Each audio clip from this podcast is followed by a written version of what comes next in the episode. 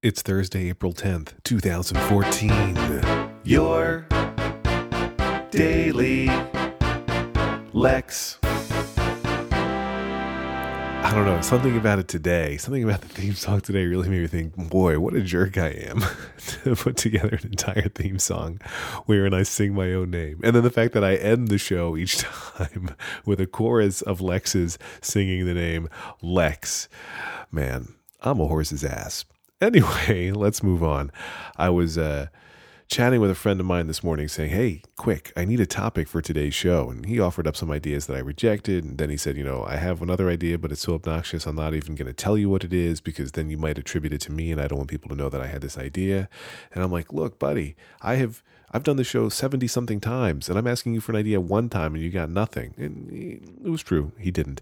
Uh, then he suggested things like favorite state that isn't Jersey or why Virgin America is the best airline in the United States. And that made me think of airports and air travel.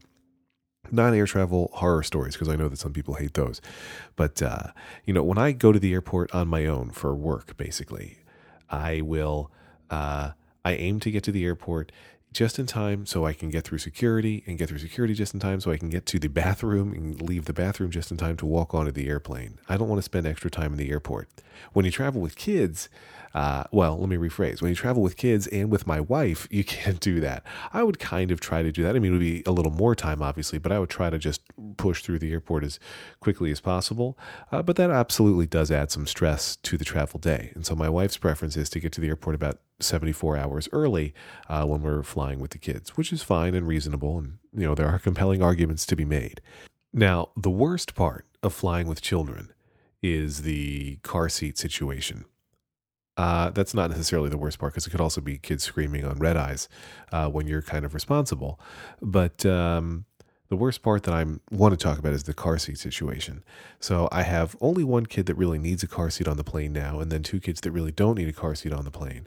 But because of the dangers of checking, uh, uh, uh, car seats. You know, they people warn you against checking your car seats or even you know gate checking them because they'll get all beat up.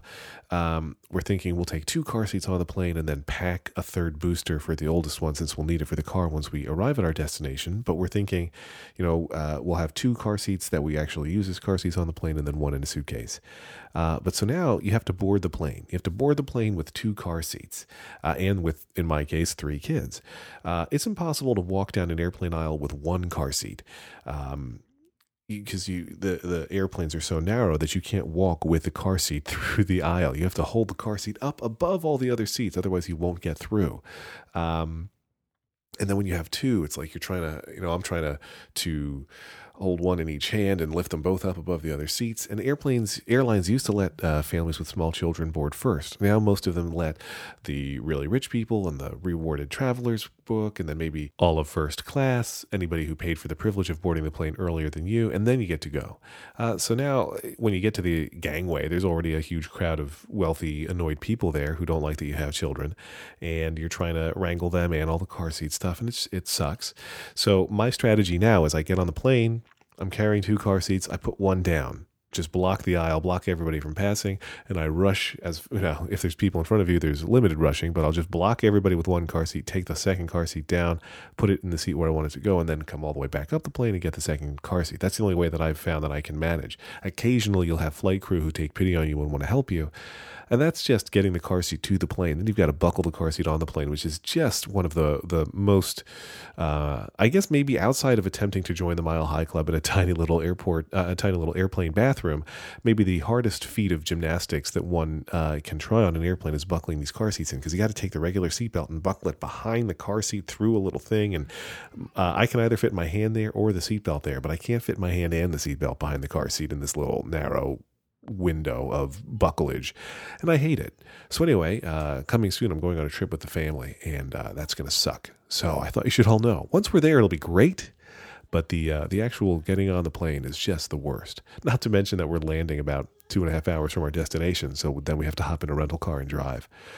Uh, anyway, let's never ever travel ever again. If they could really make a pill so that you could go through the motions of the things you needed to do, but not have any conscious awareness of it and just kind of wake up afterwards and have it all behind you, that I, I would take that. Might be called heroin. Lex.